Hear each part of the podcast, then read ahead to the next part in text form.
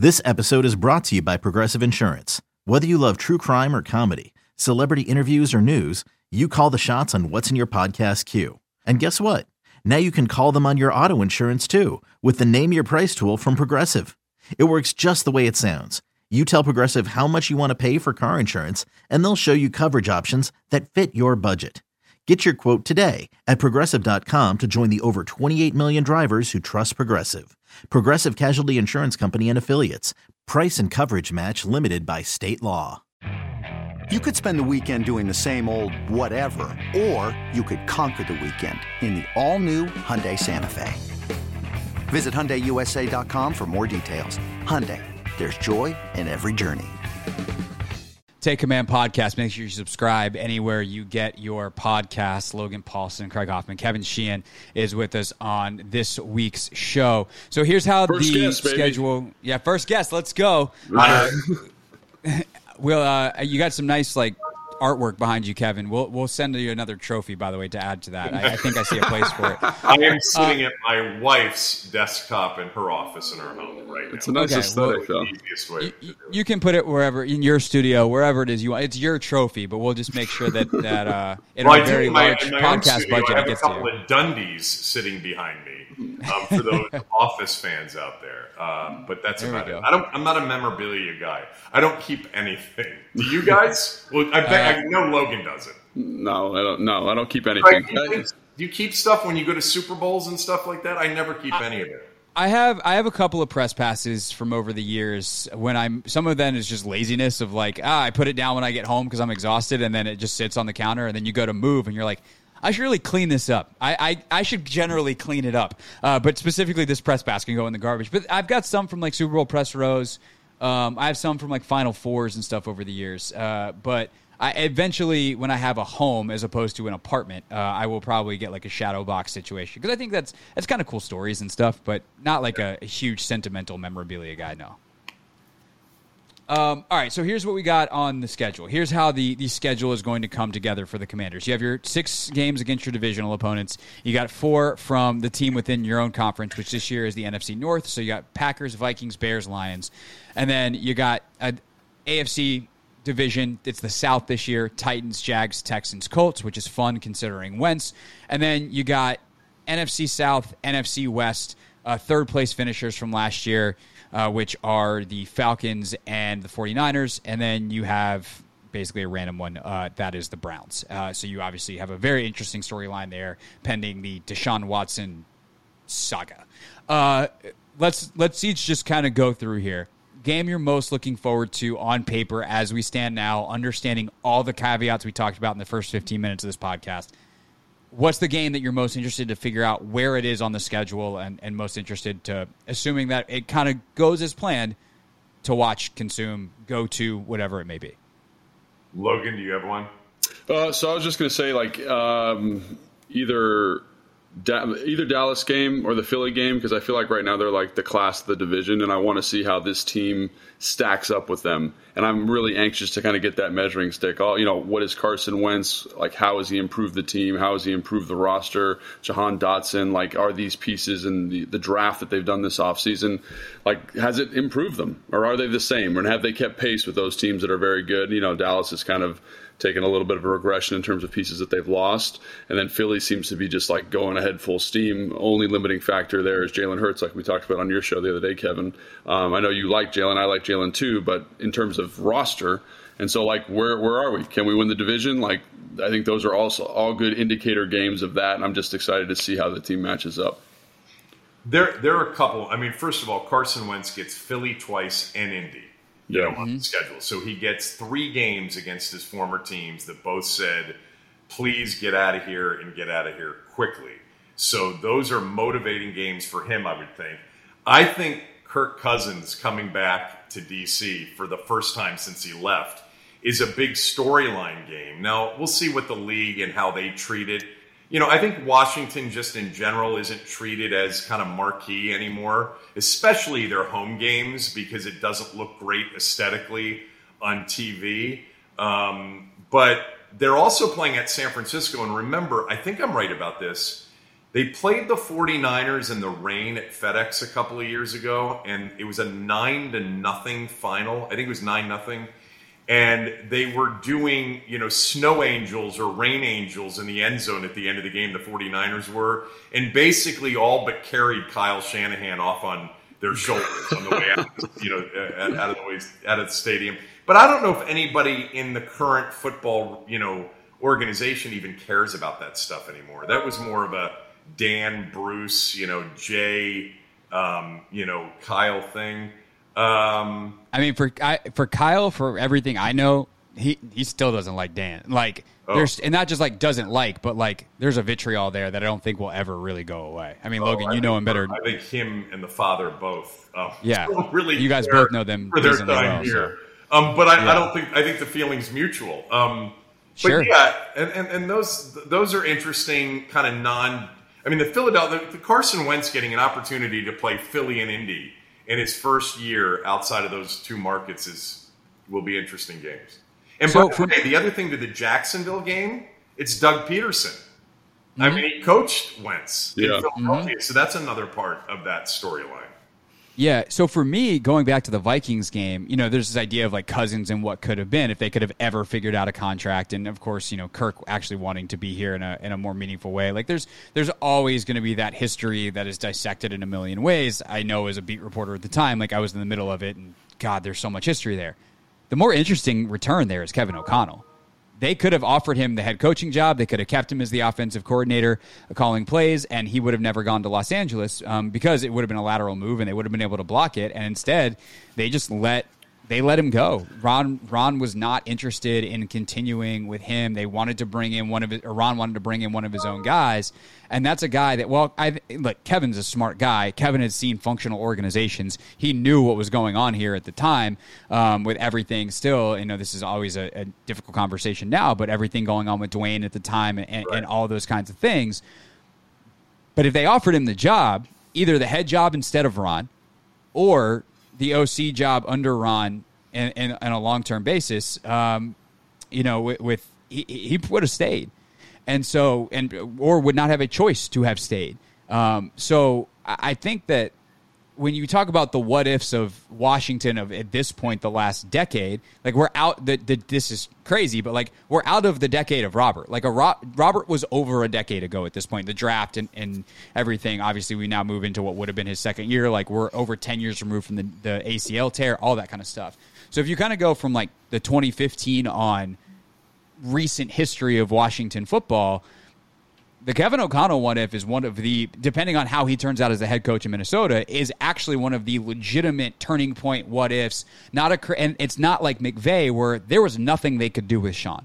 They couldn't keep him because in order to keep him, they would have had to fire one of his best friends, and there was no way Sean was going to go for that if they fired Jay. Do you think? So, do you think the fans care about that at all? Do you think the fans care about him coming? If Kevin back? O'Connell becomes a really good head coach in Minnesota, yeah, they're going to care. But I think I think you're giving it more credit. Like this is like the thing people do with the draft, right? They like say, oh, like if you were to redraft 2022 or redraft 2021, this is how it falls, right? At the time, like the offense was terrible here you know, it was not very good. And that's not necessarily Kevin's fault, as we all know, but he's had an opportunity to kind of grow and mature as a coach. Same thing with Kyle when he goes to Cleveland and goes to Atlanta. Like his sure. philosophy changed, right? So I, I, just, it felt like he was kind of like the, um, you know, the redheaded stepchild at the time. You know, I didn't cover it the same way you covered it, but the, what I mean by that is like, you know, Jay was kind of the OC, and you know, Kevin got the game plan together, and then he was getting strong armed by Bill. And uh, to me, I don't think the fans care necessarily. And you can say, look back, oh, look at Kevin, or look at Kevin, he's doing all these great things now. Like it just doesn't seem like it has the same impact as like a Sean or a Kyle or even a Mike McDaniel who were here and were fired from the organization and had the opportunity to be extended.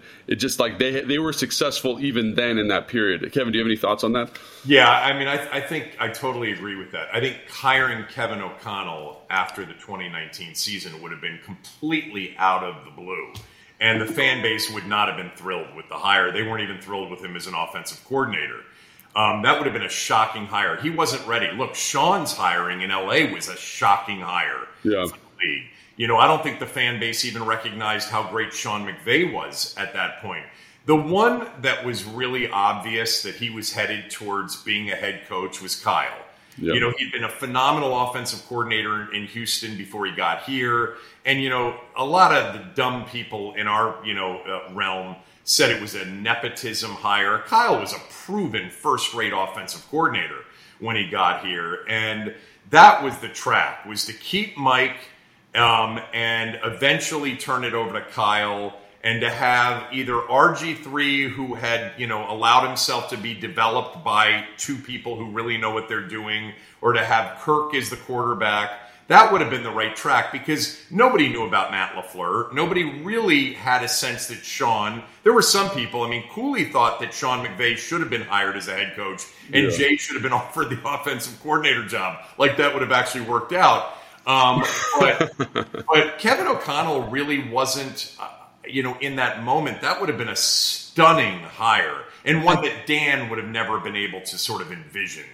I, I think as a head coach, yes. As yes, offensive coordinator, as yeah. offensive coordinator, though, and this is you know getting into like a larger conversation about Rivera's desire for comfort around him yes. and familiar voices like to have some of that continuity. The only guy who wound up keeping was Randy Jordan. And I'm not saying that was a great offense. I mean, there were obviously some good offensive coaches on that staff. That was a very talent deficient uh, offense from a personnel standpoint. But I, I, do think that keeping Kevin as an offensive coordinator would have been the right move and would not have been shocking. And he and, wouldn't be uh, head coach right now in Minnesota because he needed possible. to be the offensive coordinator of a Super Bowl champion to get a job. Yeah.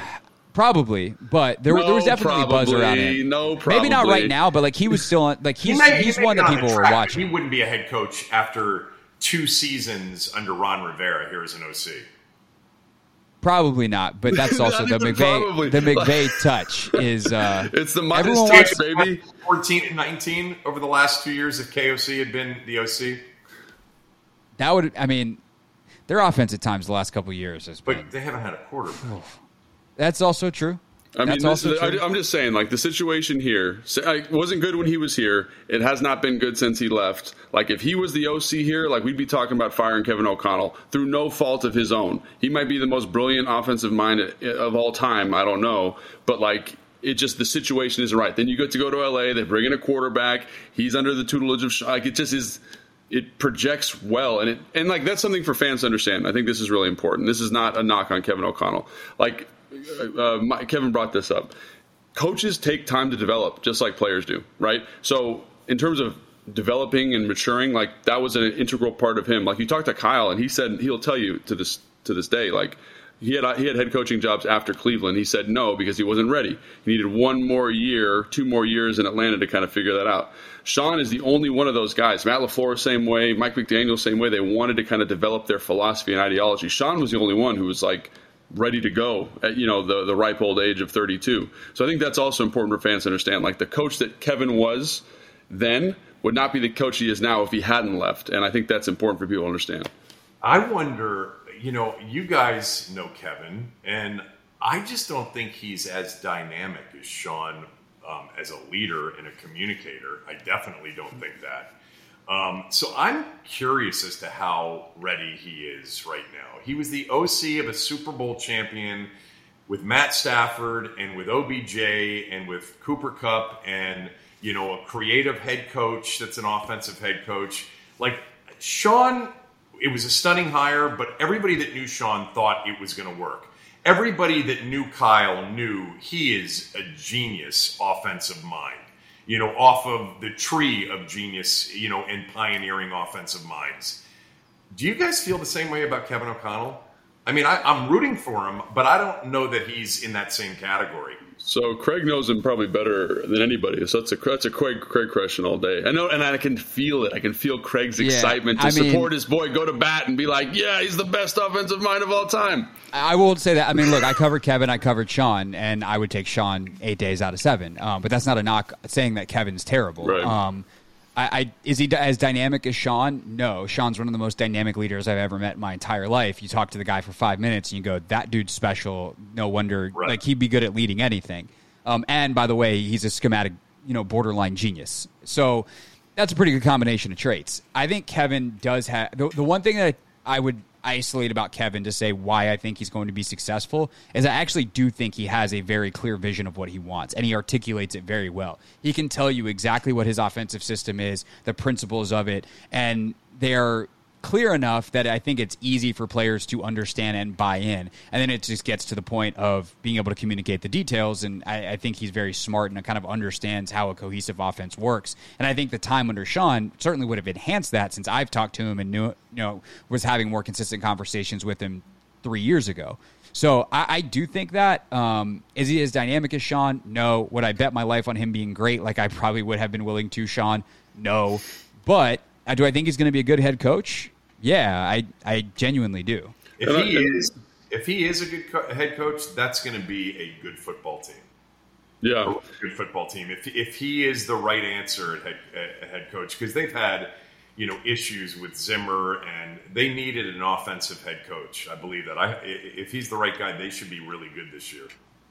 Yeah, I think so too. And also, I think it's important for people to understand, and you guys know this, that a head coach is only as good as his coordinators and his assistants. Mm-hmm. And I, from what I understand, I think he made some good hires in that department. Guys that I know, guys that I'm familiar with, guys who see have a similar vision to Kevin that can support him at least for a couple years before going on and doing their own thing, which would allow Kevin the opportunity to kind of, you know, flesh out and confirm this identity as a head coach and an OC. You know, so I think that's also important to understand too. Yeah, definitely. All right. Anything else? Any other games? Uh, by the way, home opponents this year: Eagles, Cowboys, Giants, Vikings. So as we said, Kirk and Kevin coming back to DC. Packers, uh, Titans, Jaguars, Falcons, Browns the road opponents, uh, and there's one fewer of those. Washington had the with the 17 game schedule, nine road last year, eight home. This year it's nine home, eight on the road. Road opponents, of course, Eagles, Cowboys, Giants.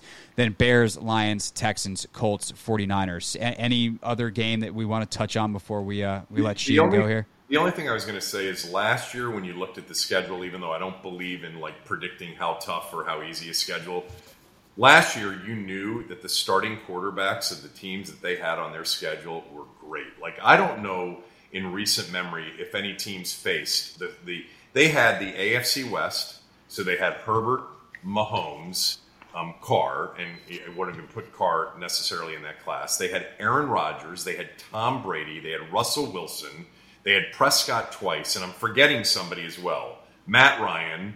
Um, can't. I don't have last year's schedule in front of me, but it was murderers row. They got Jameis when he was playing lights out. Like it they was had, the best game. Yeah, yeah.